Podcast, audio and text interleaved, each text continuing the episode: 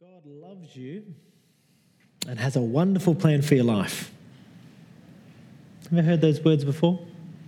Perhaps by a, a preacher, a friend. God loves you and has a wonderful plan for your life. At first, it's sort of appealing. You lap them up until something in life doesn't go the way you planned. That unforeseen tragedy, that relationship breakdown, that shattered dream, that gross injustice, that ongoing temptation, that unexpected and traumatic abuse. And we begin to question it. We come to the story of Joseph in the book of Genesis, and if you were to tell him as a teenager, God loves you and has a wonderful plan for your life, he would have believed it, lapped it up too. And yet the story, his story, the plan for his life, he would have every reason to question it. That this plan doesn't seem all that wonderful. So the question is, does God really love me? If you've ever felt that, if you've ever thought that, if you're going to that right now, Joseph's story is a story for you. Now, the story of Joseph is well known. In fact, there's a musical about it, just finished playing at the Capitol Theatre. Uh, Moses gives more time to Joseph in the book of Genesis than any other character. Just a quick bio. Jacob is his dad, renamed Israel, we saw last week. And he had twelve sons, and the second youngest is Joseph. Now, Joseph, as the story kicks off, is, is a young teenager, about seventeen years old. He's young, he's fresh, he's got a lot of life to live. But like most families in Genesis, he is from a very dysfunctional one, right? Open your Bibles, turn to page thirty-three, chapter thirty-seven, verse three, we kick things off. Now, Israel, aka Jacob, loved Joseph more than any other sons because he'd been born to him in his old age. Now, favoritism, as we've been seeing, is a horrible thing. Some of you know what it's like. Well, your brother, your sister, they were favoured above you because they were smart. They did the right job that your parents liked. They were good and you were not, whatever it is. And you carry that hurt. There's a lady, Rhonda, who I know, who, she always felt like her two older sisters, their dad loved them more than her. And one day she asked her dad about it, and he said, looked her in the face and said, oh, sure, I know, it's because you're not as pretty as them. She never recovered from those words. They haunted her for the rest of her life. It's one thing to know you're not the favorite, it's another thing to be told it. And for Joseph's brothers, they heard loud and clear from their dad that they were not the favorite. Because verse three, Dad made Joseph an ornate robe for him and just him. I'm going to burst a little bubble here. The Hebrew in that word phrase, ornate robe, is very hard to work out. There's a footnote in your Bibles to show that. We normally translate it as a technicolor dream coat full of lots of colours, right? But to be honest, it probably should be translated a coat that had long sleeves. Right, which I know is not an exciting musical name, but, you know, Joseph and the long sleeve coat, right? It's, doesn't, it's not as catchy. But the point behind this ornate robe in Jacob giving it to his son was he did not have to work. His brothers did. He was given special treatment and exempt from the responsibilities. And the result, verse four, when his brothers saw that their father loved him more than any of them, they hated him and could not speak a kind word to him.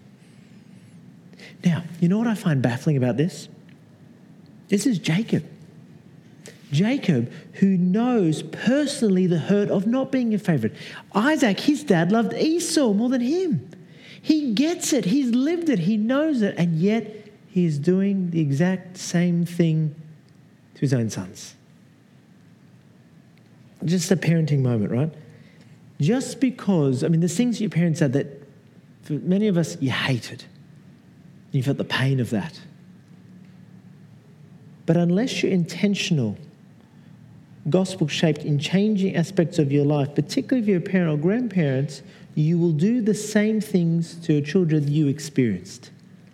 Hating it is not enough, because what is not transformed is transferred. What is not redeemed is repeated generation after generation after generation. But Joseph, with all this favoritism going on, doesn't help the situation. Have a look, verse five. Joseph had a dream. And in this dream there, the boys are collecting um, grain and they, uh, and they get into bunches, and his bunch stands up and all the other brothers, brothers br- bunches bow to his. Now, it's one thing to have a dream. It's another to go tell the people who are involved about the dream. But that's what Joseph does. Result, they hated him all the more. Get a life, Joe. You think we're going to bow down to you?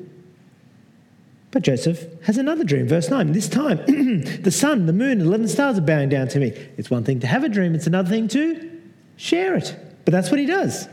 And the result, they hated him all the more. This hatred in the brothers is brewing, being bottled up. And the thing about hatred, it is never safe. It never just evaporates. It doesn't go, it grows. It is like a champagne bottle, shaking, shaking, shaking, until at a moment arises where it poof, comes out. And one day, that moment came. As Joseph's brothers are in the field, in a distant field, Joseph comes towards them. You know, it's interesting, there's a global recipe for crime. And on the screen is a picture that sort of symbolises this. This is a global recipe for crime across the world. No matter what type of crime it is, here's the recipe for it. ten percent of crime happens because of a desire, of wanting to do it. The other ten percent of crime happens because of ability. They have the ability to do it, right? But eighty percent of crime happens because there is an opportunity to do it, which tells you something about the human heart, isn't it?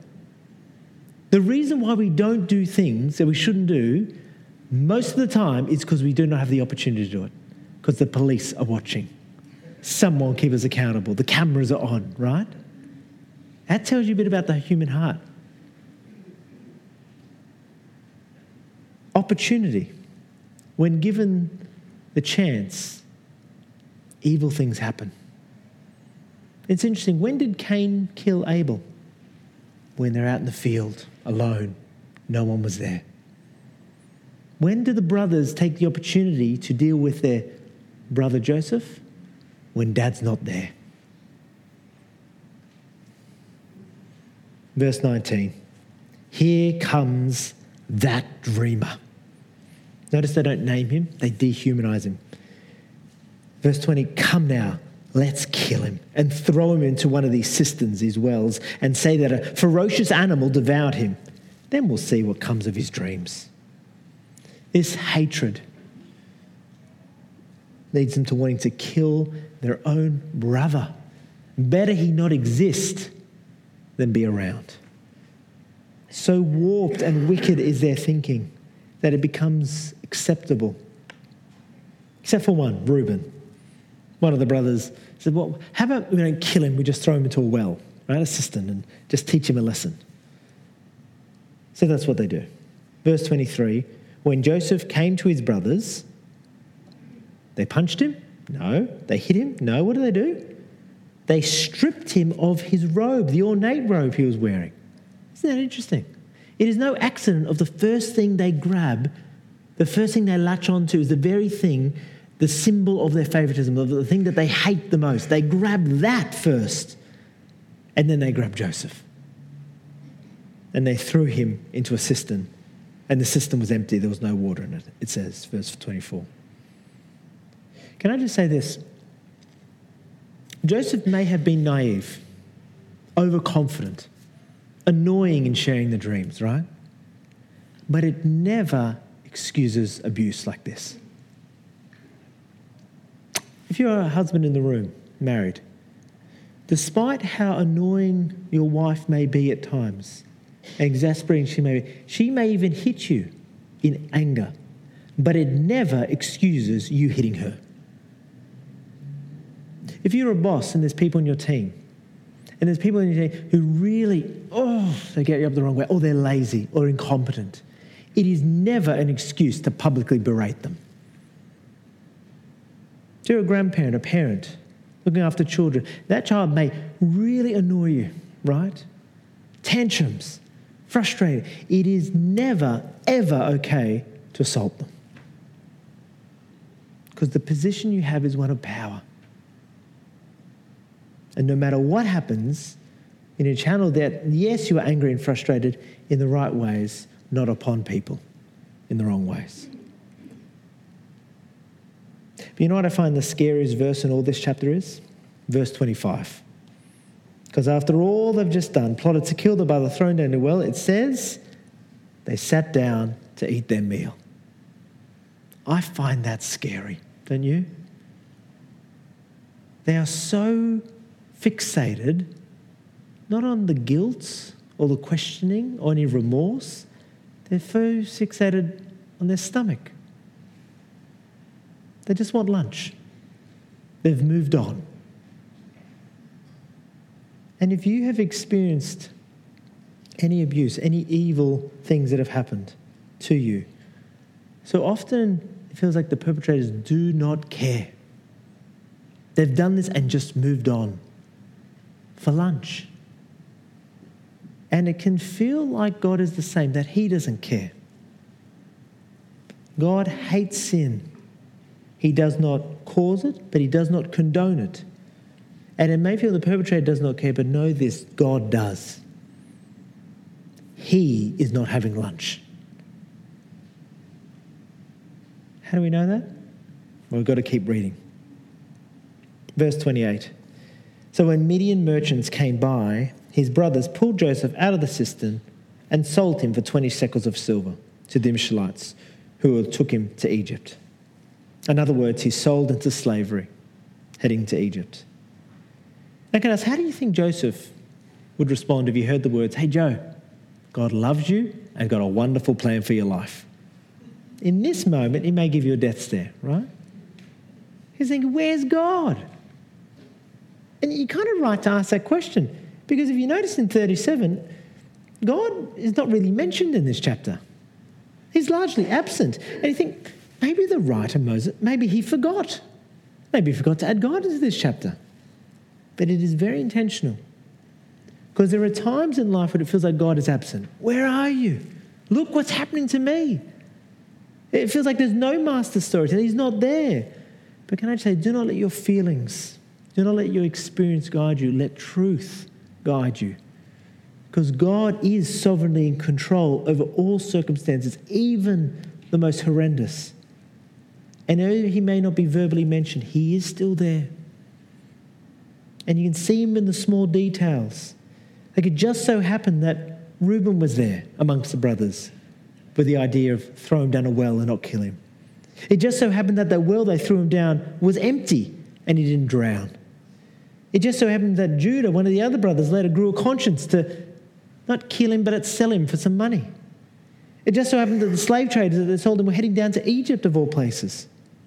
This story, it may feel like it's absent of an author, but it is not. While people plan for evil, God is still in control and can bring about good. When the story kicks off again in chapter thirty-nine, things change. Because it's interesting, the Lord is mentioned a lot. Have a look, verse one, chapter thirty-nine. It says this, "Now Joseph had been taken down to Egypt. Potiphar, an Egyptian who's one of Pharaoh's officials, the captain of the guard, bought him from the Ishmaelites who took him, had taken him there.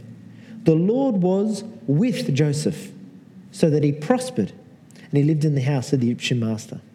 It's interesting, five times in five verses the phrase, "the Lord was with Joseph" is mentioned. The Lord was with Joseph. Even though he's in a country he didn't know, in a culture which was very foreign, in a language he did not speak, doing work he didn't really know what he was doing, but there the Lord was with him. Even his pagan boss, Potiphar, he noticed something different about you, Joe. The Lord's with you. Because the way he went about his work, he could be trusted. which is such a precious attribute. I mean, Joseph knew that God was trustworthy, and he reflected that in the way that he conducted himself. That Potiphar didn't need to micromanage him, but he could trust him. And Joseph goes from slave to in charge of the second in charge in all of Egypt. And it seems like, well, things are turned around for Joseph. Maybe at this point you say, God loves you and has a wonderful plan for your life. But have a look what happens next. Verse six. Now Joseph was well built. You know what the Hebrew translation really is, that means is? He's got a six-pack, right? He's well built, he's got a six-pack, and he's handsome, right? Two things, well built and a handsome. He's got his mum D N A, Rachel. You know, she was good looking, he is too. Can I just say, there's nothing wrong with being good looking, but it does come with responsibility, like wealth, right? After a while, verse seven, his master's wife took notice of Joseph and said, Come Come to bed with me. It's interesting, Potiphar noticed Joseph's character.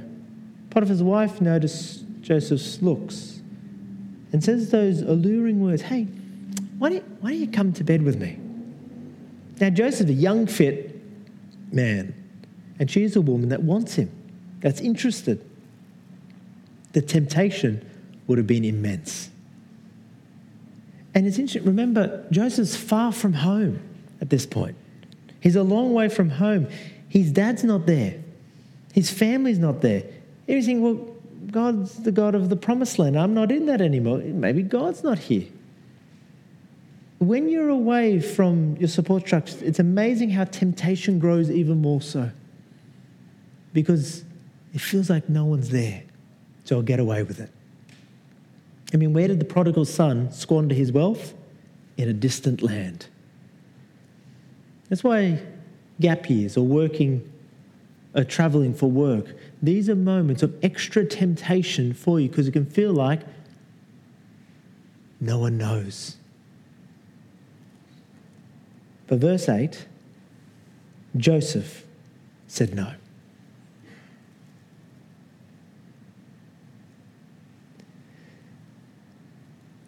Now you think that would be enough. Phew. Temptation, crisis averted. But verse ten, she came back day after day with that same proposition, come to bed with me. You know, it's easy to overcome temptation when it's a one-hit wonder, but when it's again and again, it's amazing how all sorts of justifications pop into your head. You think, well, it's happening again and again. Maybe God's trying to tell me something. He wants me to do it. You know, maybe he's given me permission. Or you think, well, who else is going to know? I mean, verse eleven, there's no other households and the servants in the in that time, right? So it's just us. We'll keep it between us. It's going to be our little secret. It's a, every justifiable human reason pops up when you face temptation. And can I say, in a room this like, there are some of you here right now who are in this situation. Whether you're single like Joseph or married like Potiphar's wife, the temptation to commit adultery is there. And some of you, you're beginning that attraction with someone that you should not. Person in the office, that friends, maybe even that member of church where she finds you attractive. She thinks you're funny. She believes in you. But you or her are married. You think, well, he's interested in me. I mean, my husband's always at work, but he, he listens. He seems to love me. I mean, who's going to know? It's just going to be us two. We'll keep it secret. If that is you, friends, can I just say that is a very dangerous place to be. Do what Joseph does. He holds on to one question. How then could I do such a wicked thing and sin against God? Because in adultery, someone always gets hurt. whether it's the spouse, the kids, the family, the community. And Joseph knows that trust takes years to build and can go in a second. But ultimately, he knows it'll be a betrayal of God. He's experienced wickedness from others. He does not want to do wicked to God. And so what does Joseph do? He runs. He flees sexual immorality. And can I say, if that is you in the situation right now, the best thing for you to do is to do the same. Better for you to leave the job than commit adultery. Better for you to walk away, even though it may cost you, there are consequences. It's better for that, friends, if that is you.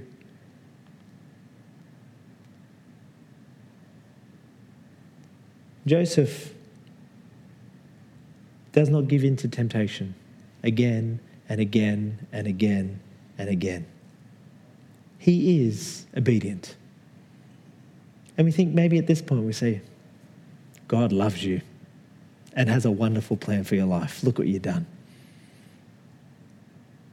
But, as the story goes, as Potiphar returned home, there was his wife with Joseph's cloak, his underwear as it were, in her hand. It's not the first time Joseph's clothes been used against him. But verse nineteen, when his master heard the story, his wife told him, saying, "This is how your slave treated me."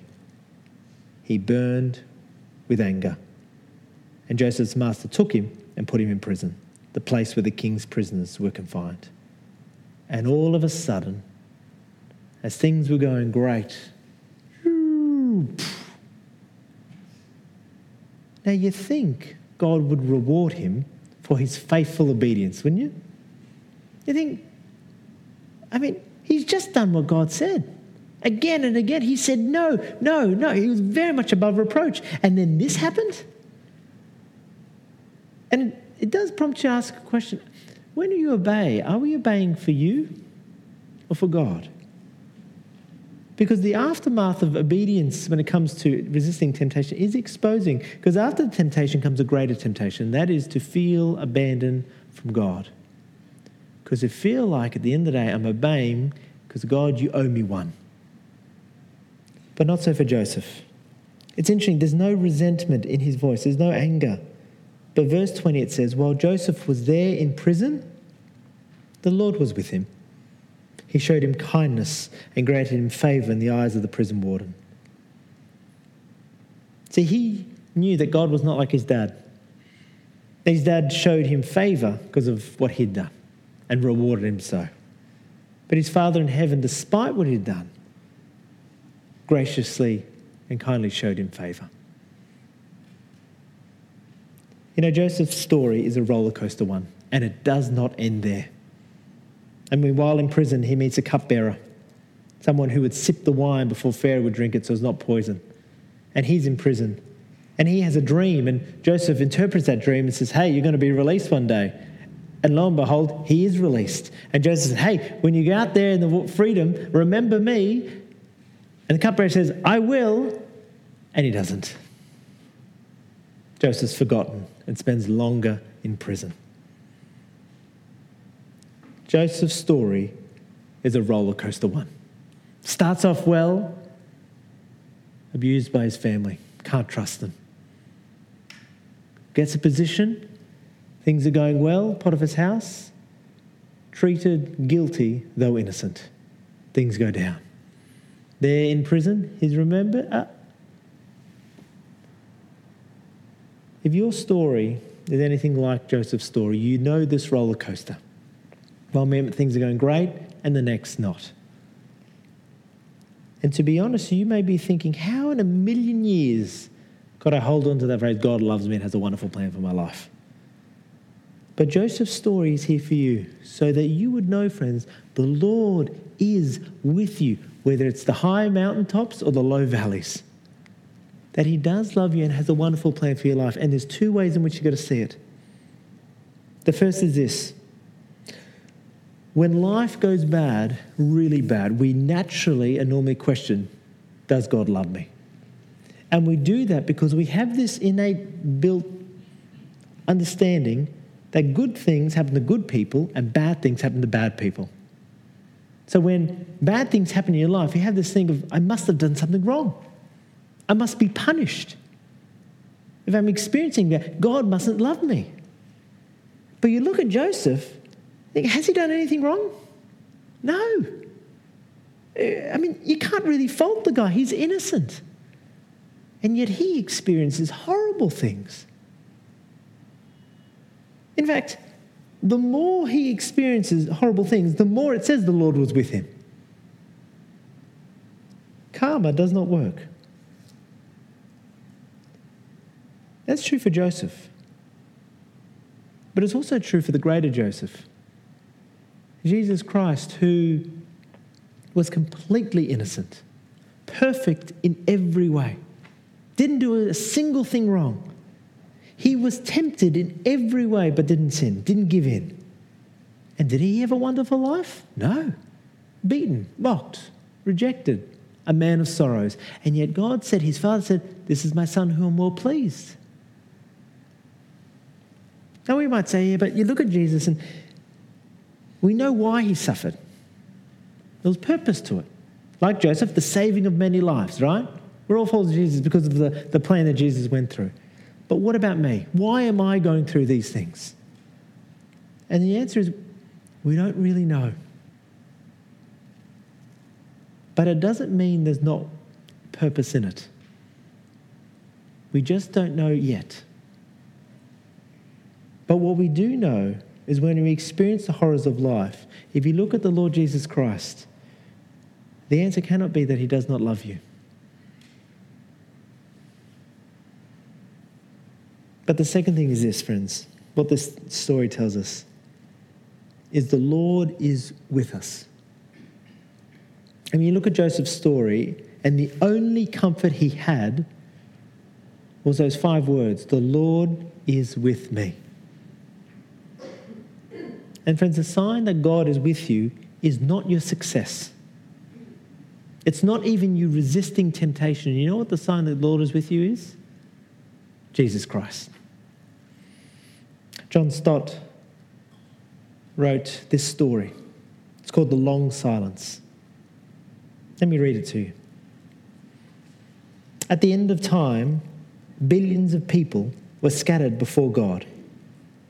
And there were some groups near the front who talked, not with cringing shame, but with anger. Can God judge us? How can he know about suffering? The words came from a thin, starving young girl. She ripped open a sleeve to reveal a tattooed number from a Nazi concentration camp. We endured terror, beatings, torture, death. In another group, a man lowered his collar of his shirt, revealing an ugly rope burn on his neck. Well, what about this? I was hung for no crime, for no reason other than the colour of my skin. All across the plain, there were hundreds of such groups. Each had their complaint against God for the evil and suffering he permitted in the world. How lucky God was, they said, to live in heaven, where all the sweetness and light, no weeping, no fear, no hunger, no hatred. What did God know of all that humans have been forced to endure in this world? So each of these groups sent forth a leader, chosen because he or she had suffered the most, a Jewish person, a black person, a person from Hiroshima, a person with cancer, several with various forms of disabilities. At last they were ready to present their case. It was rather clever. They pronounced that before God, they could qualified, they, sorry, they pronounced before God could qualify to be their judge, he would have to experience what they'd experienced. Their decision was that God would have to be sentenced today, sentenced to live on earth and to live as a man who would suffer. Let him be born a Jew. Let him know what it's like to be hungry. Let his work be so difficult that even his family members think he's crazy. Let him be betrayed by his closest friends. Let him face false charges. Let him feel excruciating pain. Let him be convicted by a cowardly judge. Let him be tortured. Let him see what it means to be so terribly alone, and let him die, and let him die beyond a shadow of a doubt. As each leader pronounced the portion that he or she would add to the sentence, loud murmurs of approval went up from the crowd. Yes, yes, it is only fair, it's only right. If he would judge us, he must first face what we faced. And then when the last finished pronouncing their sentence, there was a long silence.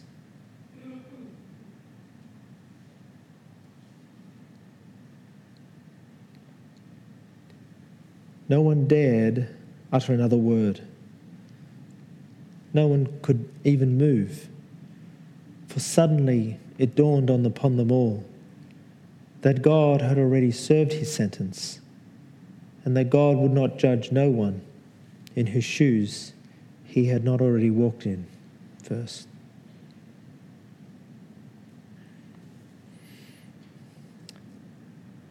The master storyteller sent his one and only son into our broken and tragic story, for you and for me to know that the Lord is with us. I mean, Joseph was a dreamer, but he could never have dreamed that the Lord would walk in similar shoes that he walked, that the plan for God's life, the story you chose, would be oh so similar to him, so that he would know, that we would know, the Lord is truly with us.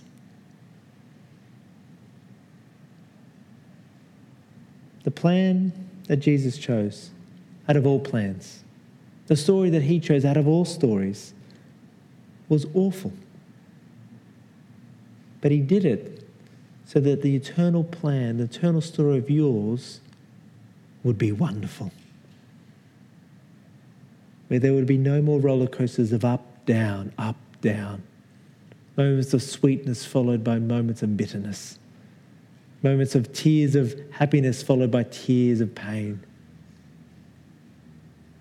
that abuse by those you trusted, dysfunction in families, favoritism, temptation, and hatred would be a thing of the past. And one day Jesus will return when your story and the story of this world comes to an end. And then that day, when your eternal life begins, ah, we will see that God truly and fully loves us and did have a wonderful plan for our life. Let me pray. Gracious Lord, we thank you for the story of Joseph. Truth be told, we have no idea what it was really like for Joseph in each of those chapters, in each of those experiences, in each of those moments. But we can only guess. But you know. It is so easy to know what it's like as we see the end of it and read it from a distance. But we thank you that we know this, that you were with him. And no matter what chapter we are in of our life, whether it's a moment where we feel like things are going great or it's the worst it's ever been, we know that you are with us. You have not abandoned us. You have not forgotten us. But you are with us, Lord Jesus. You've been where we've been. You've walked where we have walked, so that the plan of our life would not be chaos, would not be empty, would not be hopeless, but one that is wonderful, because you are working out good amongst the broken. We thank you, Lord, that you do love us and do have a wonderful plan for our life. Thanks be to Jesus. Amen.